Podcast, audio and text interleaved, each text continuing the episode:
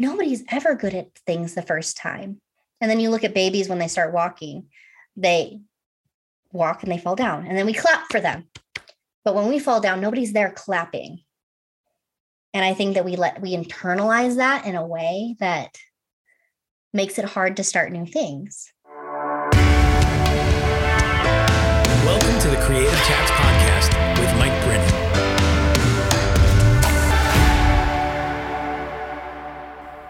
Welcome, friends, to another episode of Creative Chats. It's the podcast for artists, makers, and content creators where we talk about creativity, the creative process, and story. I'm your host, Mike Brennan. You can connect with me over on Instagram. I'm at Mike Bone, and you can check out my work on my website, which is mikebrennan.me. I'd also love for you to be a part of our free online private Facebook group called Daily Creative Habit. It's for anyone who's creating anything who wants to show up more consistently for their creativity and craft. And I think that's you. So why don't you head on over to dailycreativehabit.com and join our group today. I look forward to seeing you there. For today's episode, I sit down with a good friend of mine, Kabrina Budwell. And Kabrina is uh, just a bundle of energy, as you'll get to see. Um, very insightful, and we have a heartfelt conversation today uh, Kabrina is a business innovation and communication strategist. Uh, she has founded her own company, Kabrina Budwell Consulting. And we talk about uh, a little bit about what she does today in terms of helping some other creative people, other businesses, uh, entrepreneurs in the space, uh, marrying kind of some tech and some strategy and helping them get their messaging out to the people that really need it. But we also talk about her journey and um, what it looked like for her to get to where she is today and just how she navigates her own personal creativity. As you know, I believe that everyone is creative, even if you're someone who doesn't harness your creativity for a living, um, which I still think that there are ways that creativity comes out no matter what it is that you do for a living, uh, or it can come out, I should say. Um, I believe that we are all creative beings, that um, there are parts of us that sometimes we just need to create something just for ourselves, for joy. And so we talk a little bit about that today too. And the importance of not always monetizing everything. Not everything has to be a side hustle or a business that you launch connected to your creative pursuits and passions. Sometimes the best way forward is actually to protect it and have it be something that no one else touches maybe no one else sees but you. But you creating, you engaging with that process is enough, is actually more than enough and feeds into other areas of your life. So I know you're going to enjoy this conversation.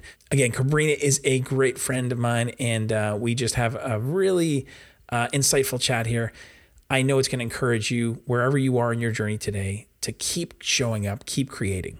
So without further ado, here is my creative chat with Kabrina Budwell. Well, Kabrina, welcome to the show, my friend. Yeah, thanks for having me. I'm excited to be here. Absolutely. So I've been just loving peeling back the layers that that is Kabrina lately. Um, for those uh, who don't know, Kabrina and I are in a mastermind together, and so um, we talk about all sorts of things that we're working on, and um, and it's just been fun getting to know you better and getting to understand more of what you do, how you show up, and uh, how it's all packaged. So, um, for the sake of our listeners who don't know who you are, probably, uh, can you give us a little snapshot of who you are, what you do? Yeah. So, like many entrepreneurs, I'm very eclectic and have lots of different facets. But what it comes down to is I am an innovation strategist and marketing owner.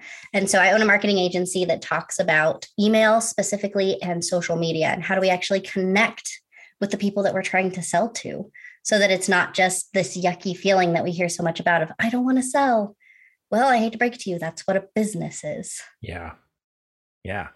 You know, and that's a cry that is heard very often by a lot of creative people, uh, especially those who are just, they want to stay in their lane they say i want to show up and do what it is that i do that's r- around my expression of creativity but i don't want to do all the other stuff i don't want to deal with email lists i don't want to have to deal with like people sometimes, right? They're like, I want to go in the cave and I want to do my thing. And then just magically, I want people to find me and see what it is that I do and buy it and, you know, have me be able to, to live off of that. Uh, but as we all know, that's, that's not the case. And so what you do is very valuable. And I love the way that you talk about it because you make it accessible and not scary. Yeah. Well, and one of the things that I found with creatives, because they're the primary people that I work with, is that they want to help people. But then when they try and help people, they find out, oh, this is harder than I thought. And that's what pushes them back into the cave of like, it was easier when it was just me. Yeah. And it absolutely is. But we live in a world where it's not like it used to be where build it and they will come. Mm-hmm. We're past that because there's so much stuff that we get inundated by it. And then we're all overwhelmed by the amount of choices that we have. So you could have the best product, the best service, the best art in the whole entire world, and nobody would know because it's not like it was when Van Gogh was prancing around. You couldn't just walk down the street and be like, oh, this is an amazing painter. There is nobody else like him. There's lots of people doing what you're doing. It's just how do I differentiate myself enough to be the one that draws my people in? But the beauty of that is that you can draw your people in and not just every Joe Smo that you hate working with. So think about your worst experience with that. And those are the people that were, you were drawing in incorrectly. And then think about the best person and how do we duplicate those people? Yeah. Yeah. And, you know, it's the way that you talk about this in terms of like, you, you bring strategy and you bring the tech piece and creativity and you, you just have this way of, of aligning it all and helping people see like these things aren't at odds with each other they don't have to be right um, but they can actually when they're they are aligned they're working for you and they're they're helping you get to where it is that you want to go. Um, was this something that was like always part of your wiring and what you did? Like where did what were the the roots of this when you were younger? Like how, how did this show up you know as a kid? Well, I don't think that I necessarily called it strategy when I was a kid. I was just really good at seeing a lot of pieces and then putting them together in my head. And I still do that with people. Like, I can't necessarily explain what it looks like, but when people see me in that space, they're like, oh my goodness, how did you do that? And I'm like, mm. I don't know. It's just kind of my sweet spot where I'm like, you regurgitate everything at me. And I'm like, oh, okay, here's how all the pieces go together. So it's just to me, it's like seeing a giant puzzle poured out all over the floor and being able to go, okay, here's this, here's this, here's this. Like if you ever saw, um, I think it was Psych, where he would close his eyes and he'd be able to tell you where all the hats were in the room. That's just how my brain functions. And so it's definitely something that's learnable. It just sometimes takes people a little bit more time to learn it. And like, I never thought that I'd be doing, I never thought that I'd have my own business. I never thought that I'd be where I am in life. I thought that I would be either a Imagineer because at four I thought that because I could color in the lines, that made me prime real estate for Imagineering. And then as I got older and realized that I was better at the business sides of things and creativity kind of got shut down because it mm-hmm. wasn't the kosher thing to do. Nobody makes money as an artist. You can't just go gallivanting around acting and singing and be Miley. I wanted to be Miley Cyrus before she went crazy. and so that was like my goal of like, you know, you walk through Walmart and Target and there was her face on every shirt in the 90s and early 2000s. And I was like, that's going to be me. And then I realized that that world is very, very difficult and very, very cutthroat. And that's not what I wanted for myself, for my body image, for who I was as a human. But I knew that I wanted to be able to be center stage mm-hmm. in a way. Yeah. So you mentioned, you know, the the creative portion in the past and, and drawing and painting and things. Um, I know you had an experience that you shared with me before about how you came to this certain point where it was like it was the definitive point at which I think you said, "All right, I'm putting this aside." Can you talk a little bit about that? Yeah. So it was kind of a it was a really sad moment for me because I am once I am on a track, I'm like, this is what I'm doing. No one will stop me. And God help you if you try. And I remember I was like, I was in AP art and I wouldn't say that I was the best. I never ever felt like my art was the best. I thought it was different though. It came from everything from a different perspective. And I really focused on the story behind things and mm-hmm. why things were there and why there were certain really nerdy things. I got really deep into all of that. And then I was like, okay, I'm going to go to school for drawing and painting. It's going to be amazing. That's what's going to get me into Imagineering and it'll be history from there. That was the plan, at least. And then we sat, we went one weekend down to one of the art colleges in Denver. And we went through this whole entire thing. And I was like, okay, there's no drawing and painting. There's still no drawing and painting. Why is everybody talking about a computer? Because you have to remember, this was still when all of this digital art was fairly newish. So this would have been like 2009, 2010 ish. And so I hadn't learned how to use Photoshop or didn't have the fancy cameras and all of that stuff. So I was like, pen and paper, this is the old way, this is the known way, this is the way that I want to go because this is how Walt started out.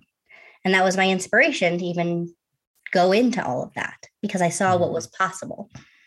And then at the very end of the presentation, they sat us all down in this oversized classroom with all these easels in it, and it looked fantastic. And then they dropped the number of how much art school costs, and they're like 120,000. And it wasn't even like four years. That was like a year and a half, two years of school. And I was like, Holy Mother of God, hmm. there's yeah. no way because I have to pay for this myself. And I already have three jobs in high school. So I was totally crushed because I was like, there's no way I'm don't fit to into any of their scholarships. I don't fit into this box. So I was like, okay, cool. Kabrina, it's time to figure your life out and go find the career that's going to make you money. Hmm. And so I looked everywhere. I was trying to go to a party school in Virginia called Liberty because I was like, I don't want to be close to Colorado. I want to get away from this place and start my life my own way anew. And then I saw at there was a choice between Metro here in Denver or Colorado Christian University. I had no desire to go to a Christian school. But then they sent me the letter with all the scholarship money they were giving me. And I was like, okay, fine, I'll go. um, but the dean of the business school at the time was a Disney fanatic, and he actually had a class on Disney.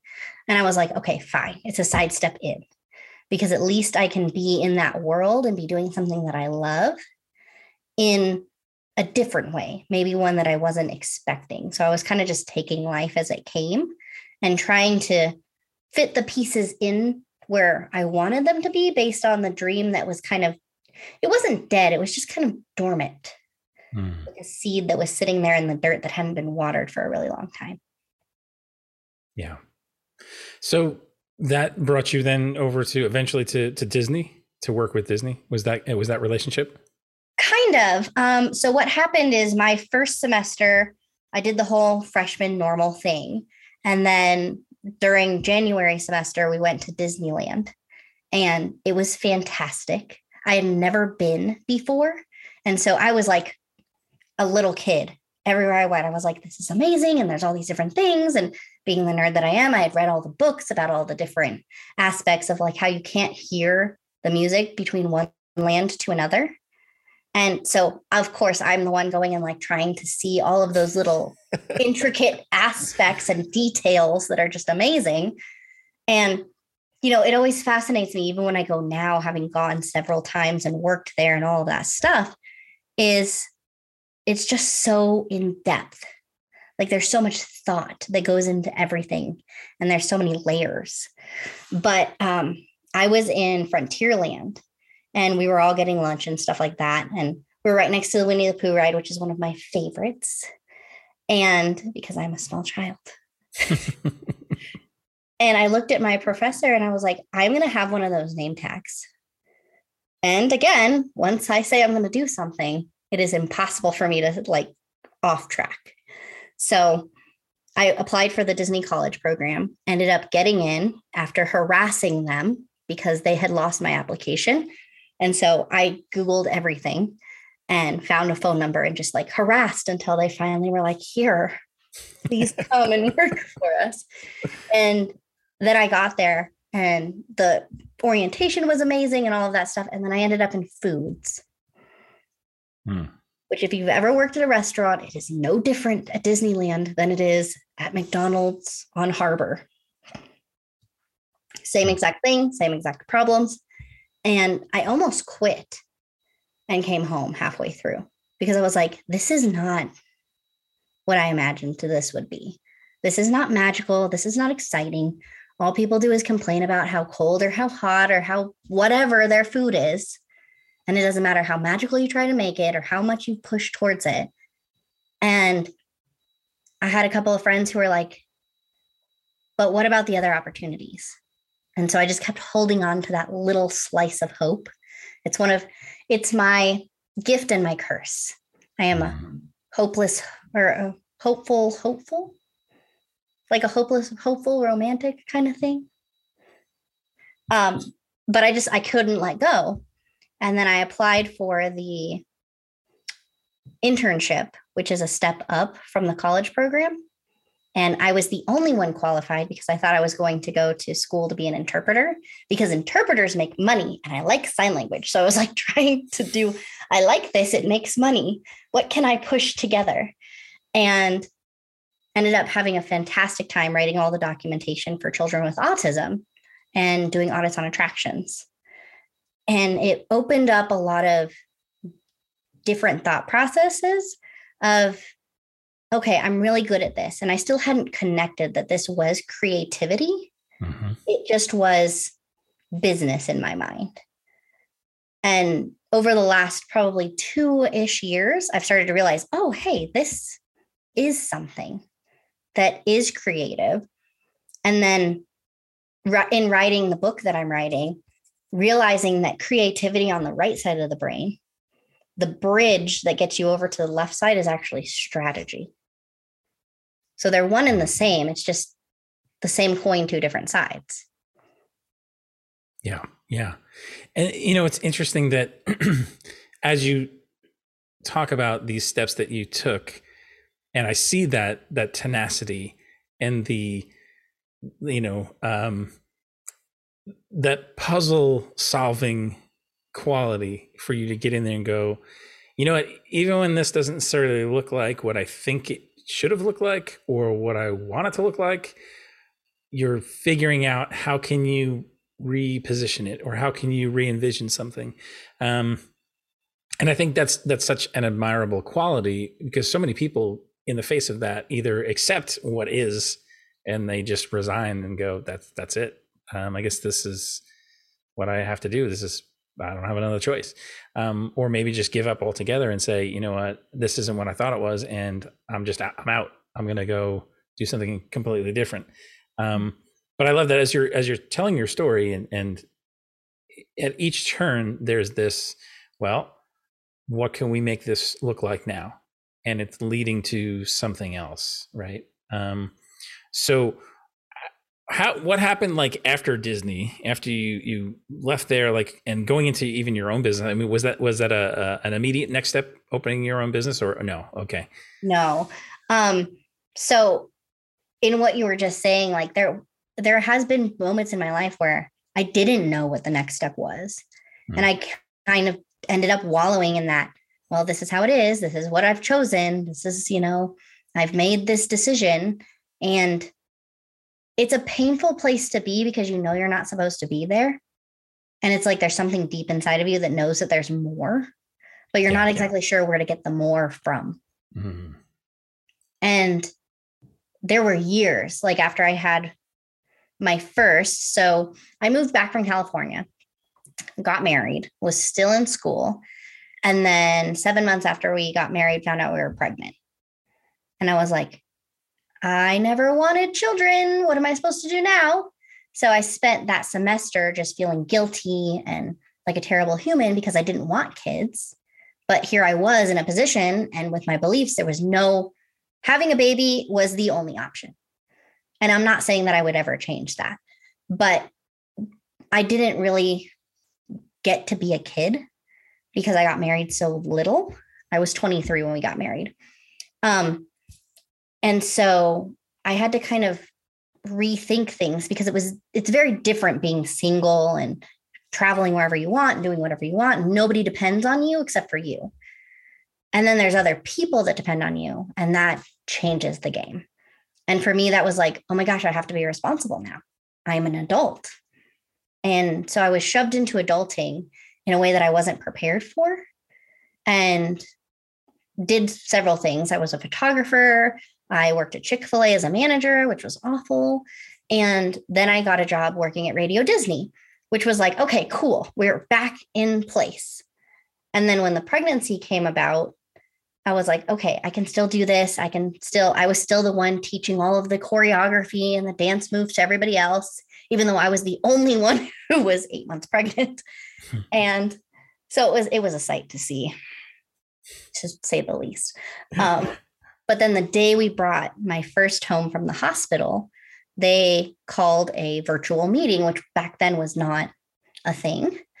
And they were like, the company has decided to close all of the Radio Disney franchises across the, the states except for in LA. So if you'd like to stay with the company, you can move to LA to be part of Radio Disney, or you can go to the Disney store. And I was like, hell no, I'm not going to retail. That's just as bad as food.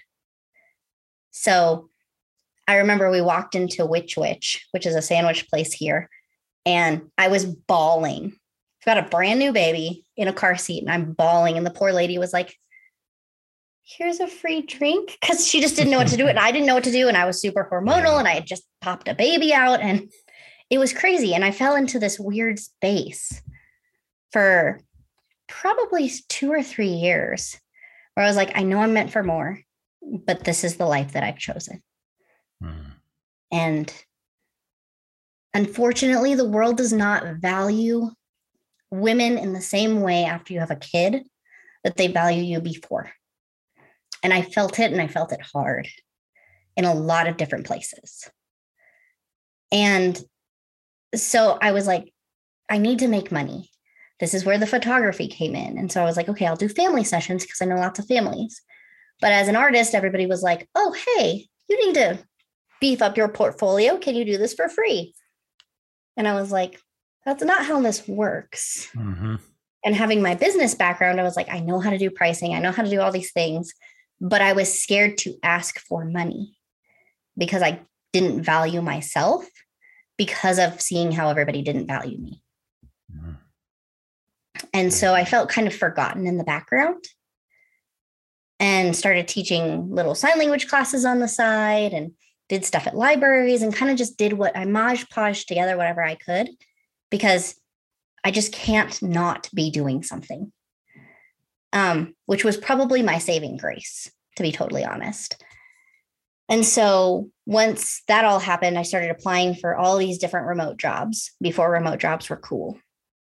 And now all and necessary. yeah. Yeah, exactly. well, everybody was like, okay, your options to work from home in 2014 were medical billing, which is boring, and MLMs. And I was like, I don't want to do either of those. So I started looking for all, all, the tech companies and I started just applying. And one of them picked me up and I learned how to code. I did all these things. And then people started asking because I always go above and beyond in answering tickets do you do consulting on the side? And I was like, hmm, no, but let's try it. And so I started doing some free consulting and then realized that I was really good at it. And it started to marry a lot of the things that I was already kind of doing, but only dabbling in that I was good at. And then all of a sudden, I had a business and I was like, I don't know how you got here, but cool. Hmm. Yeah. You know, I, again, I continue to see how your your problem solving, your puzzle making comes into play there because it's all those pieces kind of coming together and you know when you're talking about first of all thank you for sharing that part of your story especially um, just when it's easy to gloss over the the years or the moments where you're like i don't really know what to do with this this was not the greatest and this was a low point. Mm-hmm. And especially today, I think so many people are, are just wanting to be sharing about all the successes, the wins, the you know where they are now and killing it and all the rest of that stuff. Um, but yet what gets lost in there is the story of how they got there. And um, i think that's what's most relatable at least that's what i find most relatable a lot of times. And i think so do a lot of people listening to this podcast um, because that's where real life happens right in in that place of trying to get to where it is that you want to go where you hope you can go trying to make sense of what it is that maybe life looks like in the midst of disappointments and setbacks. Um, and so, you know, just your ability to be able to keep going, um, the tenacity, you know, the stubbornness, maybe, right? the I I could say that because I'm the way to. Um, but uh, I think that that is something to um, to really uh, just celebrate in the midst of this, um, because I think you've you've learned so many lessons through those things. It's and um, and then now to be at a place where you can take those things and then now help other people with the things that they're trying to build and create um, you know that's that's awesome so i just want to say um, thank you again for sharing that you know your story and for the stuff that you do because it, it truly does make a difference so Thanks. well and i think it comes down to there's like a germination time for everything so I probably wasn't ready to be where I am now. You know, if I had started my business when I really wanted to, or, you know, if I have all these ideas of if I would have only done that, I probably wouldn't have been ready for it. And I wouldn't have the certain things that came into place. So I think it just comes to being open that like living life, even though it's really hard, but living life with an open hand mm-hmm. and saying, okay, I know crap's going to get taken out of this that I don't want to be taken, but I'm just going to let it happen because I know that other things that I really want that I don't even realize that I want are going to be placed in those places. Yeah. Yeah. And in that, in that same vein, in terms of creativity, right? Certain things were taken out of that earlier on for you. Um, but how do you inject or make sure that creativity shows up in your daily life um, and maybe it's not necessarily tied to your business and how you're helping other people but just even in a general sense like what does creativity look like for you today i didn't have the answer to this question for a really long time i mean i legit thought that creativity was shelved and i was just the background singer to everybody else's creative endeavor which is why i've always been attracted to creative to creatives in general because I'm like, oh, well, this is what I want to be doing. So let me help you get yours out there. And there was a missing piece for me until I started to switch over to a personal brand and realized, oh, crap, I have to figure this out because these are the questions that I've been asking myself subconsciously. But I think for me, it's not putting my creativity in my work because then it's not fun anymore. And it's like, yes, I'm being creative when I'm coming up with new ideas or coming up with a new spreadsheet or doing all these different things that people aren't thinking about. But I don't view it as creativity. I view it as just something that natu- is so natural that I can't shut it off. And creativity to me is something that I want to be able to enjoy. So, you know, music. Um, I'm going to be taking voice lessons this year and getting back into that and doing some of the things that, that are just for fun. They don't, they're not tied to money. Cause I think as mm-hmm. soon as I put a dollar sign next to it, I'm like, okay, I have to like do this really, really well. Yeah. Yeah. And you know, you bring up a good point because we live in a culture that is obsessed with the side hustle. And so much of how can you take what it is that you do and, and monetize it and push it forward and build a business and you know scale scale scale? And sometimes it's like you know what? That's not always the right answer. Um, sometimes and and I talk to other creative people and I say, you know, I think especially those who are doing a creative job, um, whether that's for somebody else in corporate space or they're just making their living from creativity.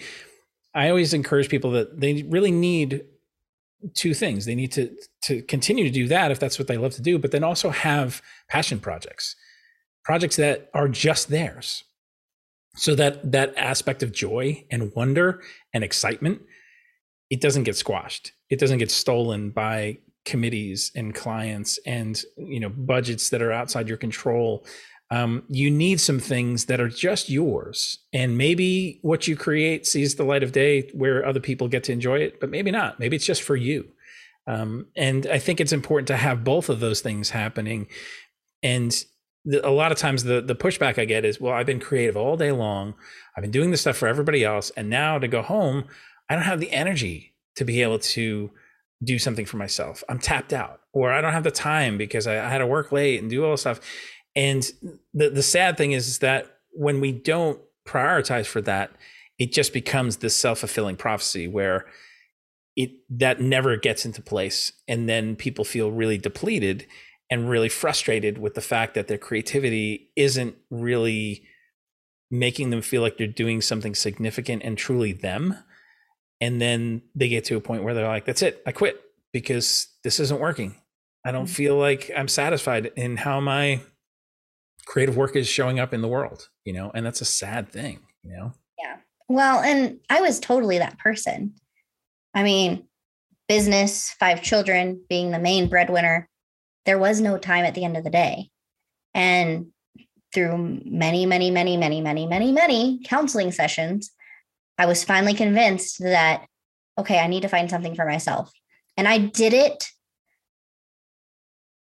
kicking and screaming. Hmm. I was like, oh, I'll do this and I'll go do this. And it was in the middle of the pandemic. So I had lots of excuses of why I couldn't do things. And then I started doing, I did tap and ballet at the same time. And I realized, okay, the one that I thought that I was going to love, I actually couldn't stand because it made me hate my body.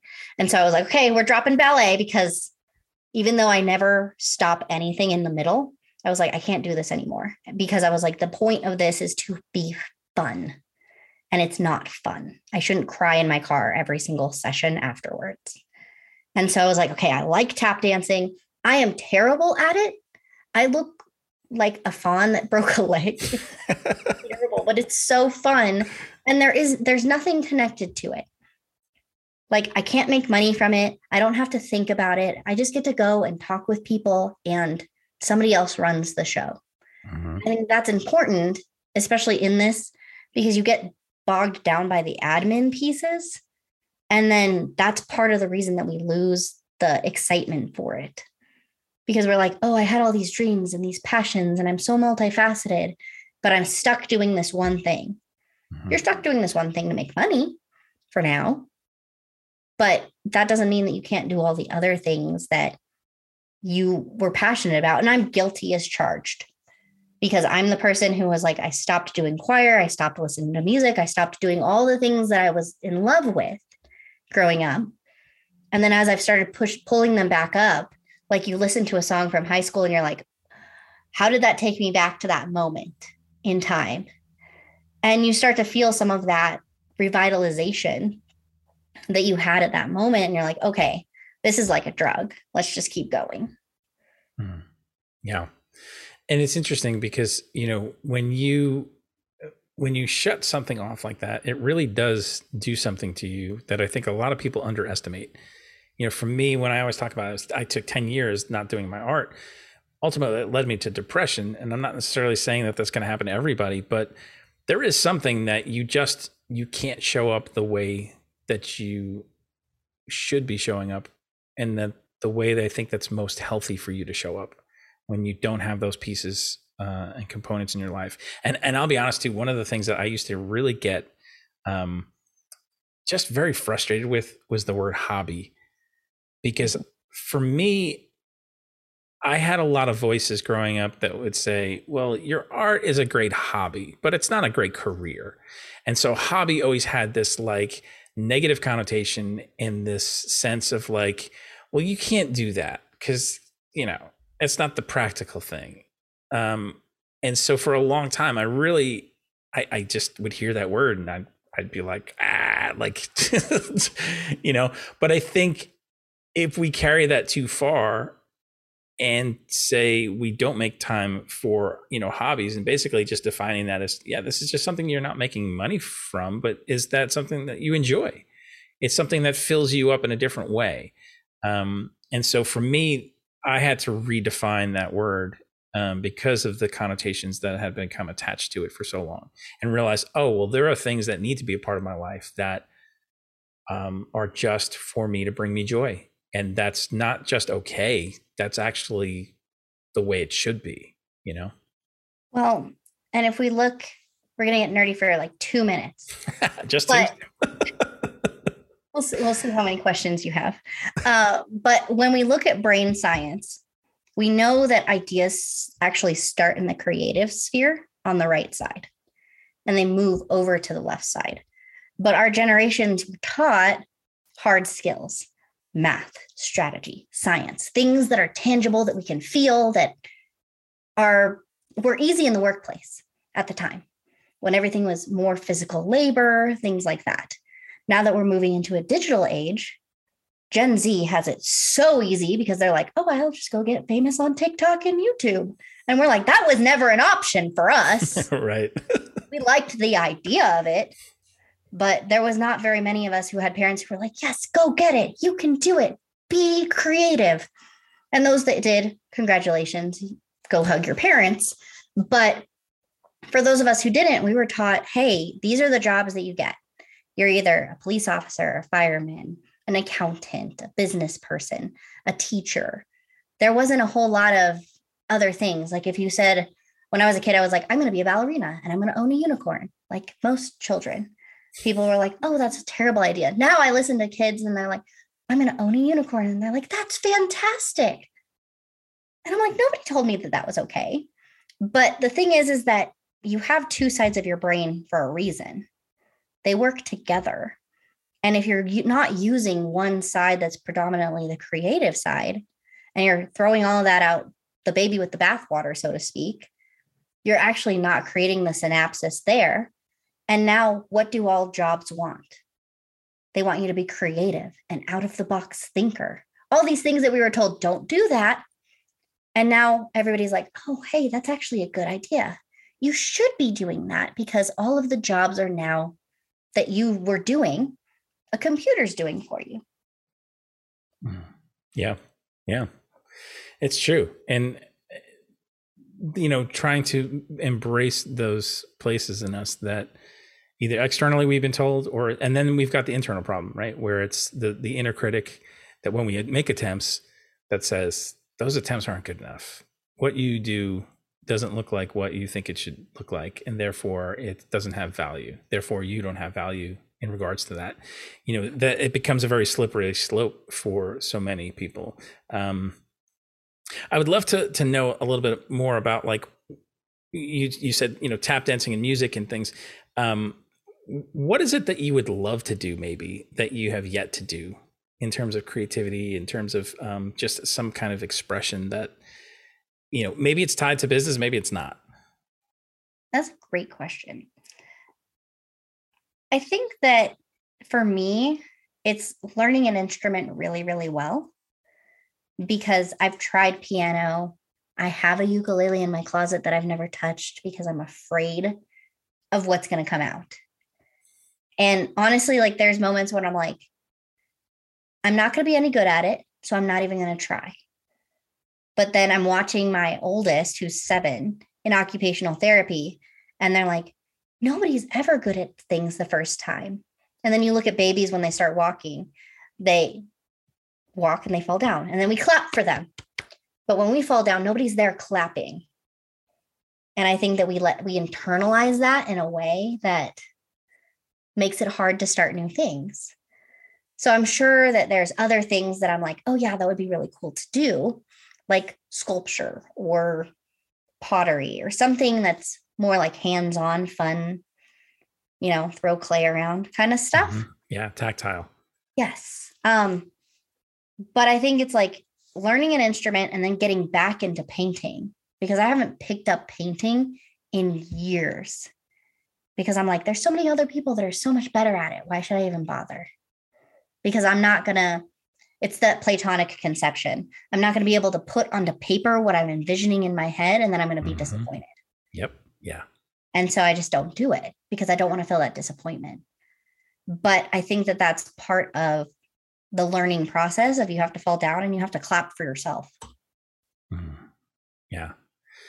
You know, eh, that's such a that's beautifully said and I really do wish that there was a movement that would start that we would just start clapping for each other, you know, when we're when we're falling down and like, hey, it's it's okay and it's part of the process. And just get back up again. Let's keep going.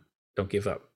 You know, so many people I think fall and they don't get back up because it's it's tiring, right? Um, and disappointment is is definitely a very real thing in terms of not only your vision of what you want to see happen creatively, but then just walking that out. Uh, so many people who I know have dedicated their lives to pursuing something, and there was nobody coming to discover them there was nobody coming to give them that big break. Um, I'm always amazed when I hear of these certain actors um, that you know I don't necessarily know, but I've I, have i have seen them. Right, they have bit roles in some movies, and you know if it's someone who passed away or they're just celebrating somebody for a certain amount of um, movies they've been in, and realizing like oh you know these people have been working all along. They've actually made a really good living from their creative efforts and from the thing that they love to do. Um, they just maybe didn't achieve a certain status that everybody else tends to celebrate. Mm-hmm. Um, and so sometimes it's maybe even redefining what that success looks like um, and what the metrics we use are that tell us that we're either on track or not. Um, and allowing ourselves some grace, honestly, right? In the midst of figuring stuff out because that's so often i think the case where you know there are people who want to you know tell you here's the map here's the three steps to blah blah blah uh, but you don't have to get into that too long to realize that that may have worked for them in their context but that's not necessarily a thing that you can just overlay onto your own and will give you the golden keys that you need across the board um, it's still figuring out how do I adapt these things for my own, right? Um, I would think that's that's probably a big portion of of just even strategy, right? Even for you and helping people figure out what some of that looks like, right? Has that been your experience? Absolutely. Actually, I am. So years ago, my Instagram used to be email marketing guru, and then the more that I started getting into this, I realized that there wasn't a step by step process for each person. Everybody's system looked different. Everybody's, there were core principles that were in each person's system. But there was some gray area where you could kind of, you know, t- choose your own adventure. Mm-hmm. And that was the beauty of it. And I think that's what attracted me to email in the first place because it is so much fun. There are so many things you can do with it, even though everybody's like, email's dead. It's boring. It can be if you make it that way, but so can drawing and painting and art and music. And it can be boring. But what I loved about it was that I didn't have to have the three step process for each person. All I had to do was say, here's the principles, and here's where I've seen it work. And you can make it work too. And it doesn't matter if you do, if you have a webinar or if you do a live launch or if you uh, keep things open all the time. You can do it however you want and whatever works for you. And with having five kids, I was like, okay, what works for me is automating as much as freaking possible.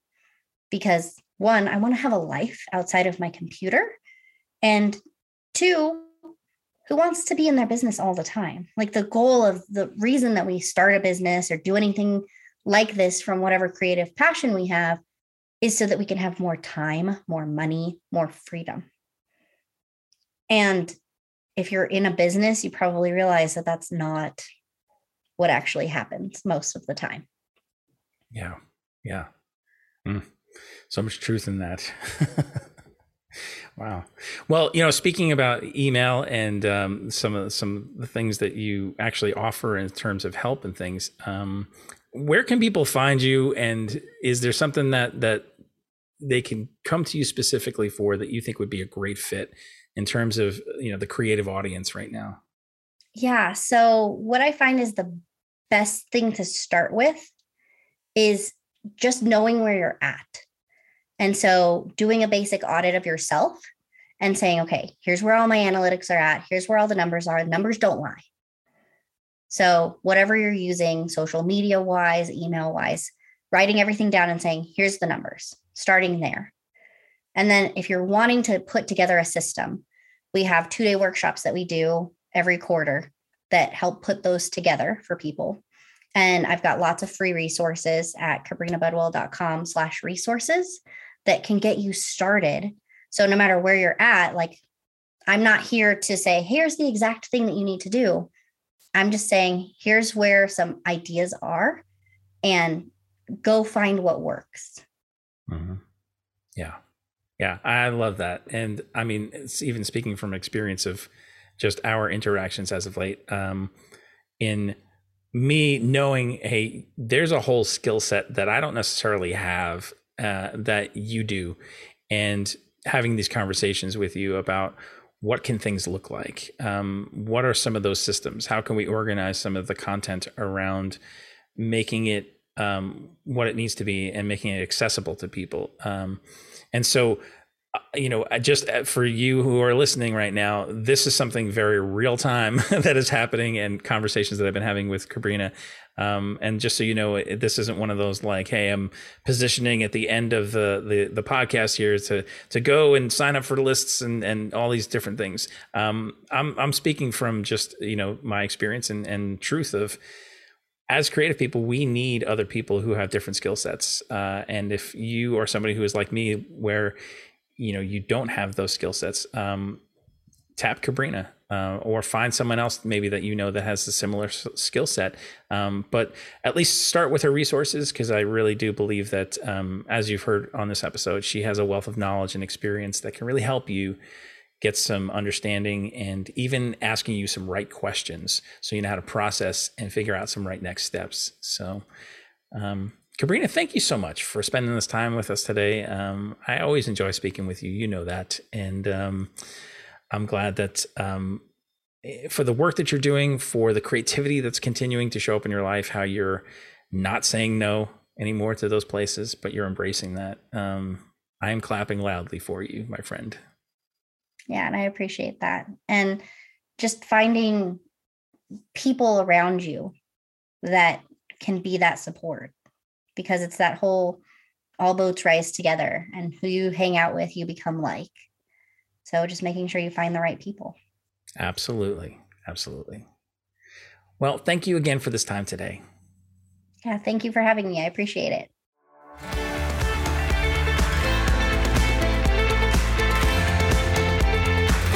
Thanks for listening today. I'd appreciate if you would subscribe leave a rating and a review. It really helps this podcast be seen and heard by others.